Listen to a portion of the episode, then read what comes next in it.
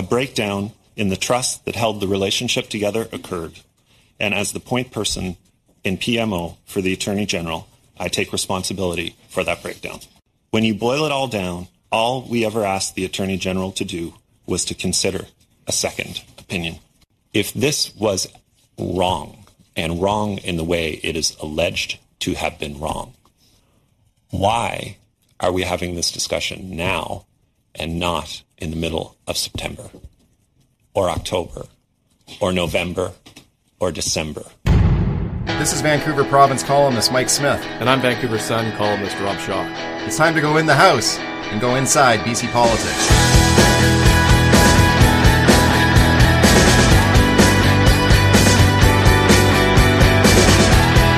Welcome to another podcast. Little change in the lineup this week. We got Rob Shaw down with the sick today.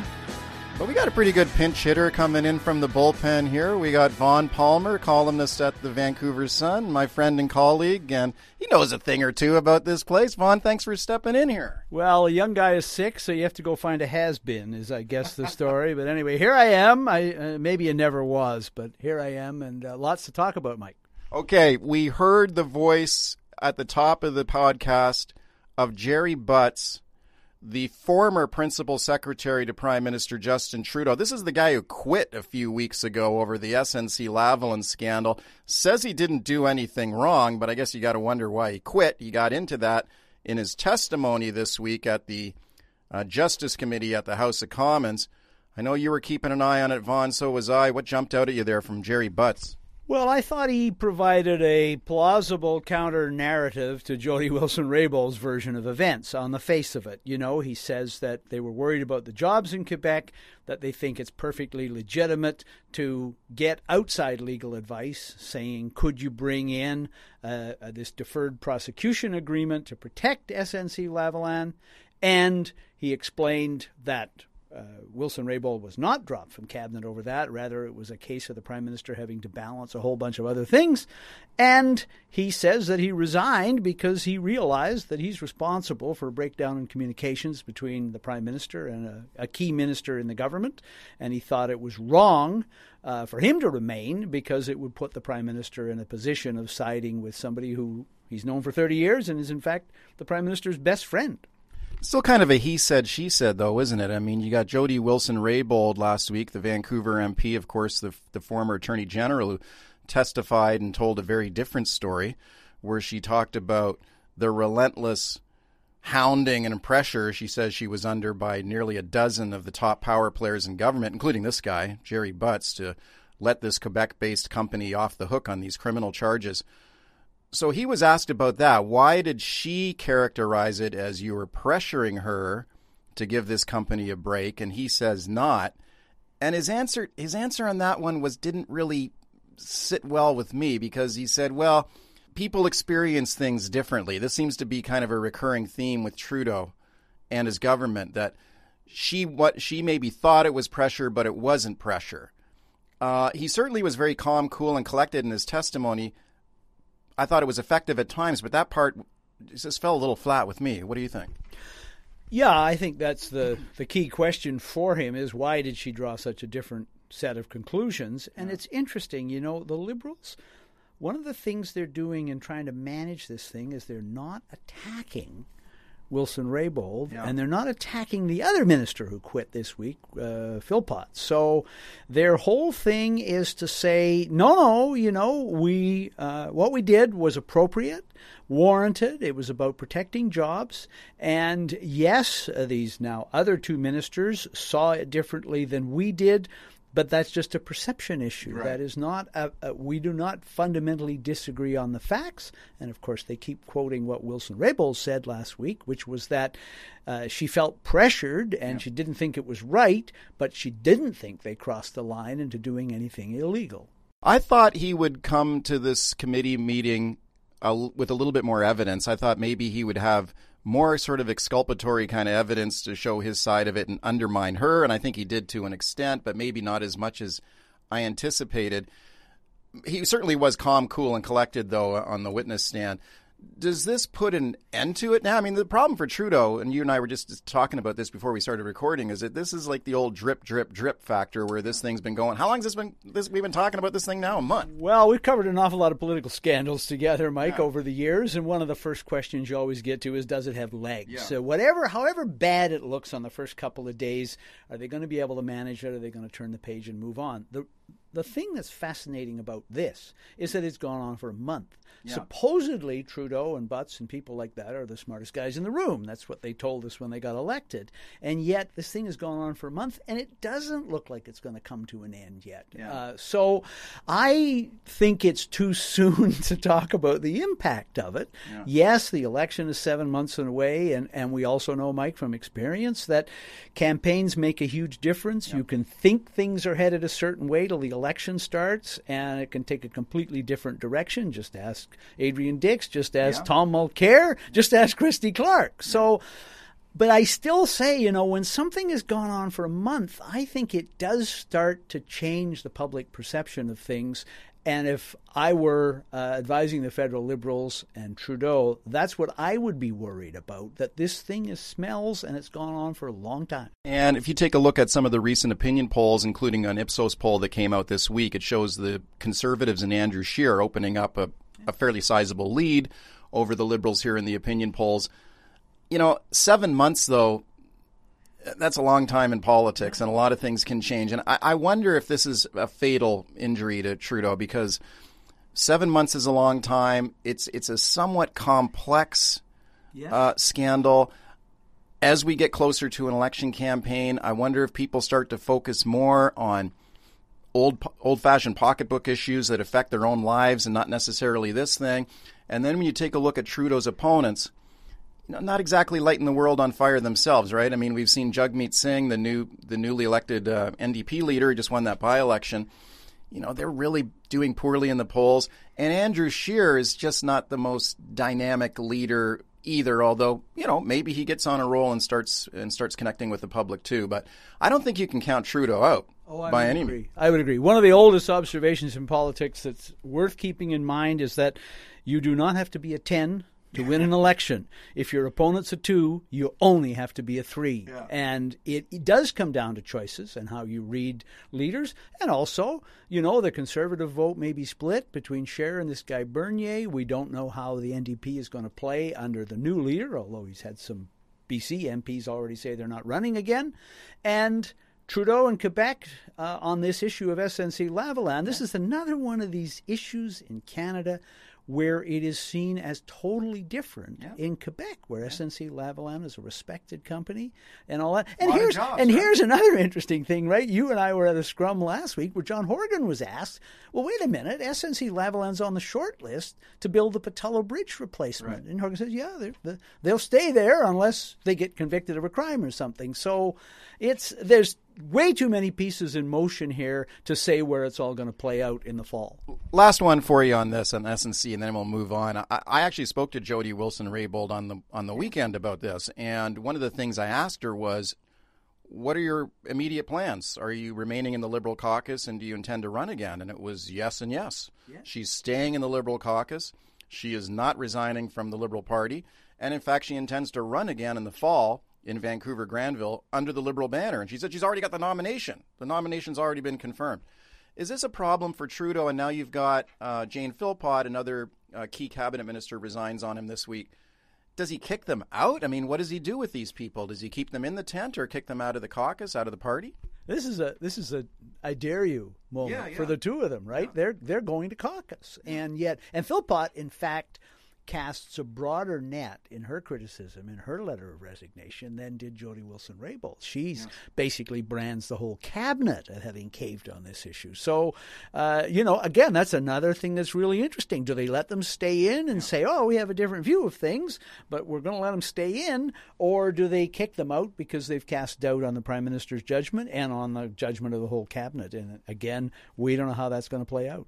Okay, let's bring it home here to some provincial politics, and I'm going to play a clip here now, Vaughn, of uh, Andrew Wilkinson, leader of the Liberal Party, putting his foot in his mouth here. Now, this is a clip that he's he's having trouble living down, where he's talking about what it's like to be a renter. This has become known as the wacky renters uh, clip.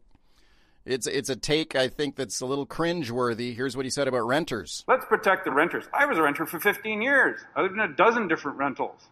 It was challenging at times, but it was fun. It was part of growing up and getting better. We've all done it. It's kind of a wacky time of life, but it can be really enjoyable.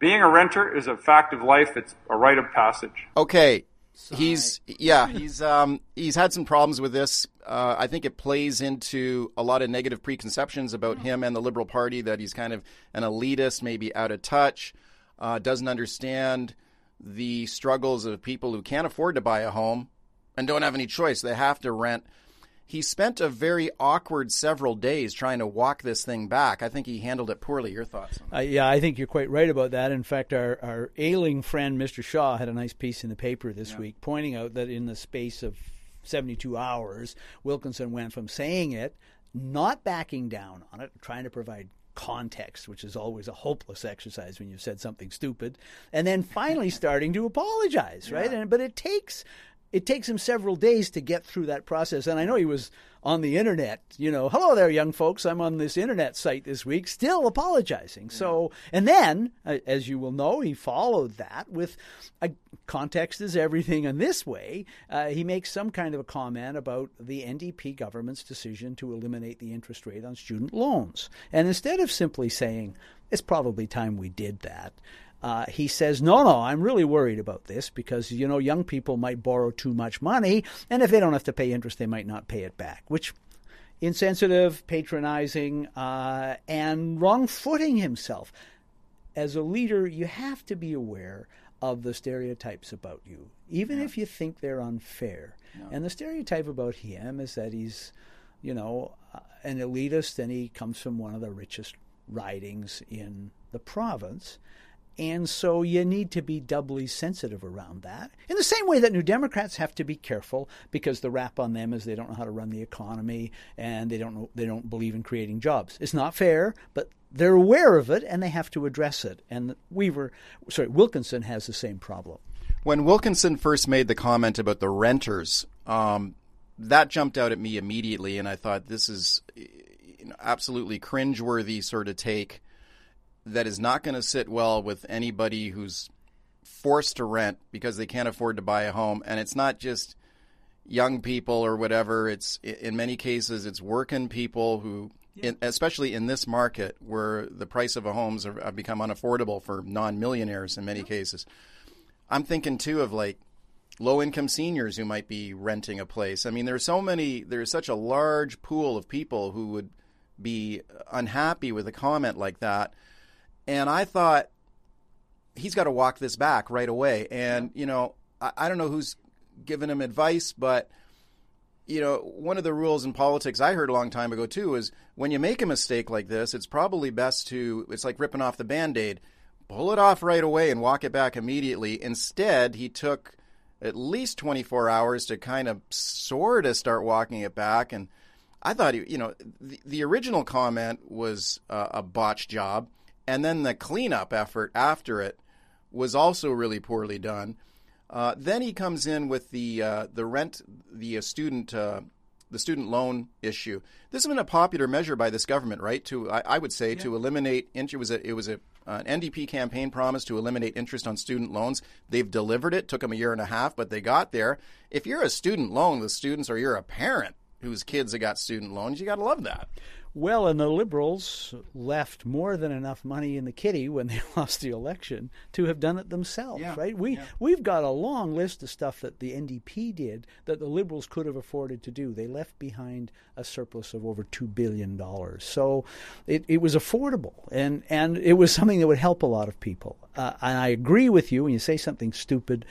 I blew that. Man, that was a yeah. dumb comment I made. And you know, I know what I was trying to say, but I blew it, right? It, the faster you do that in politics, the, the more quickly you move on.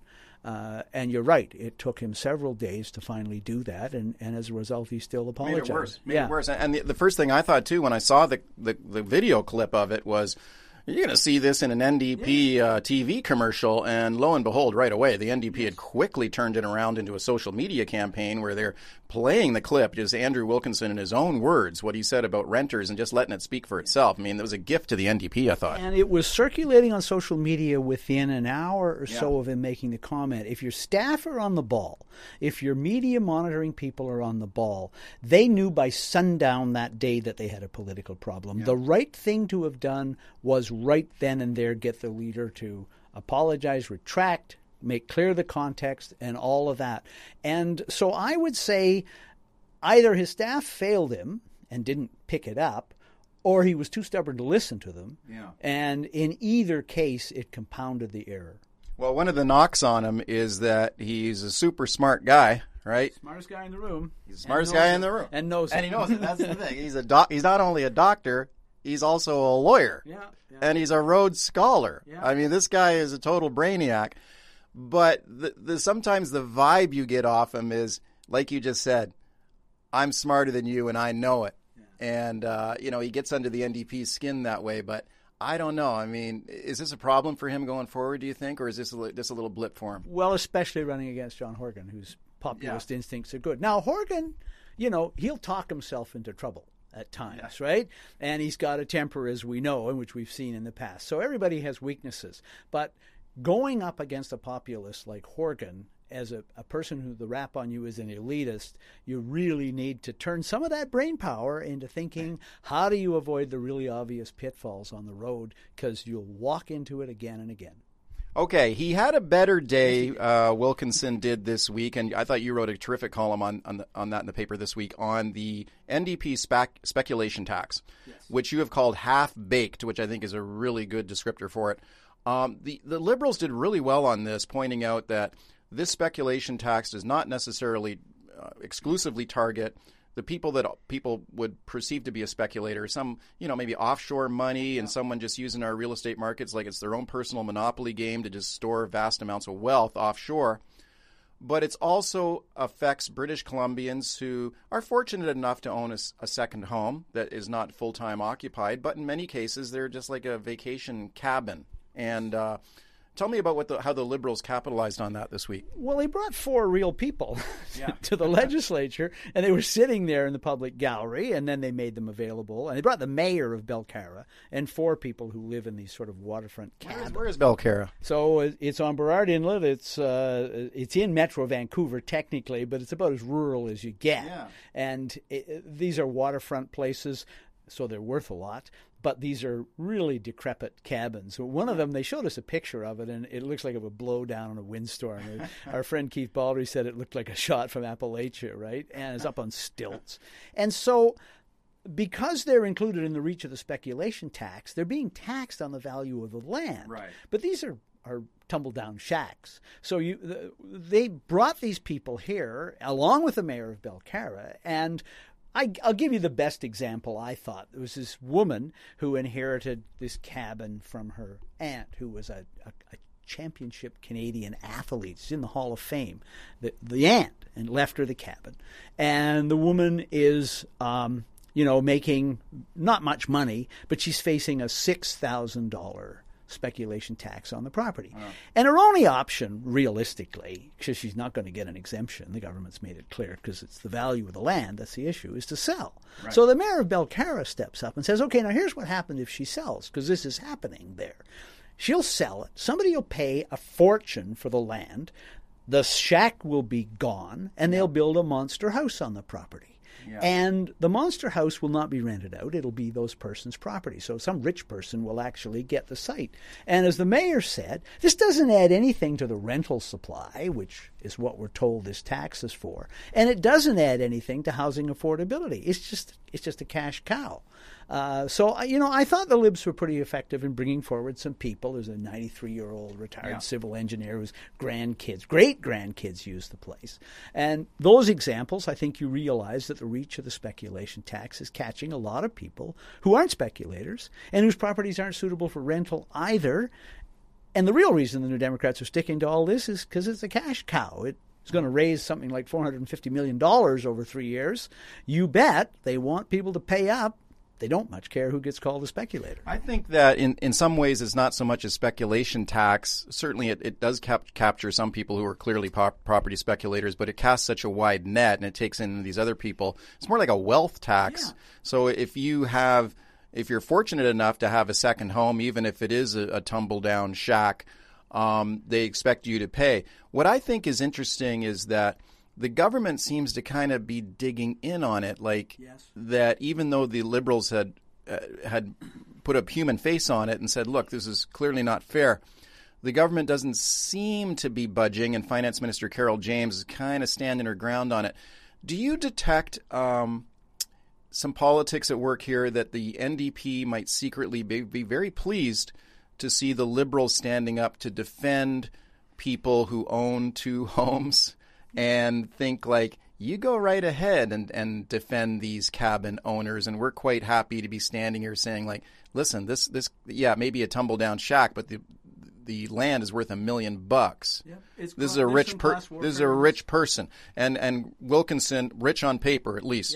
And yet Wilkinson going to bat for them and I think maybe the NDP are not that unhappy about it. No, I, I think that's true, uh, i- and I think it. The interesting thing about the tax is that I think some of the most effective attacks on it have been mounted by Weaver of the Green Party, and he's out again this week. His his now, okay, he voted for the tax. All right, so he voted for the tax, and he got some he made it improvement. better, he He got yes, okay, but he's out this week on another issue on this, which is whether or not you know if you if you're in one of these situations and you're trying to get the taxes exemptions clarified because there are exemptions, you try to phone the helpline and you can't get through. And Weaver's pointed out that he's had his own staff try to help people, and they've given up after being put on hold for an hour and a half. So the the tax is not.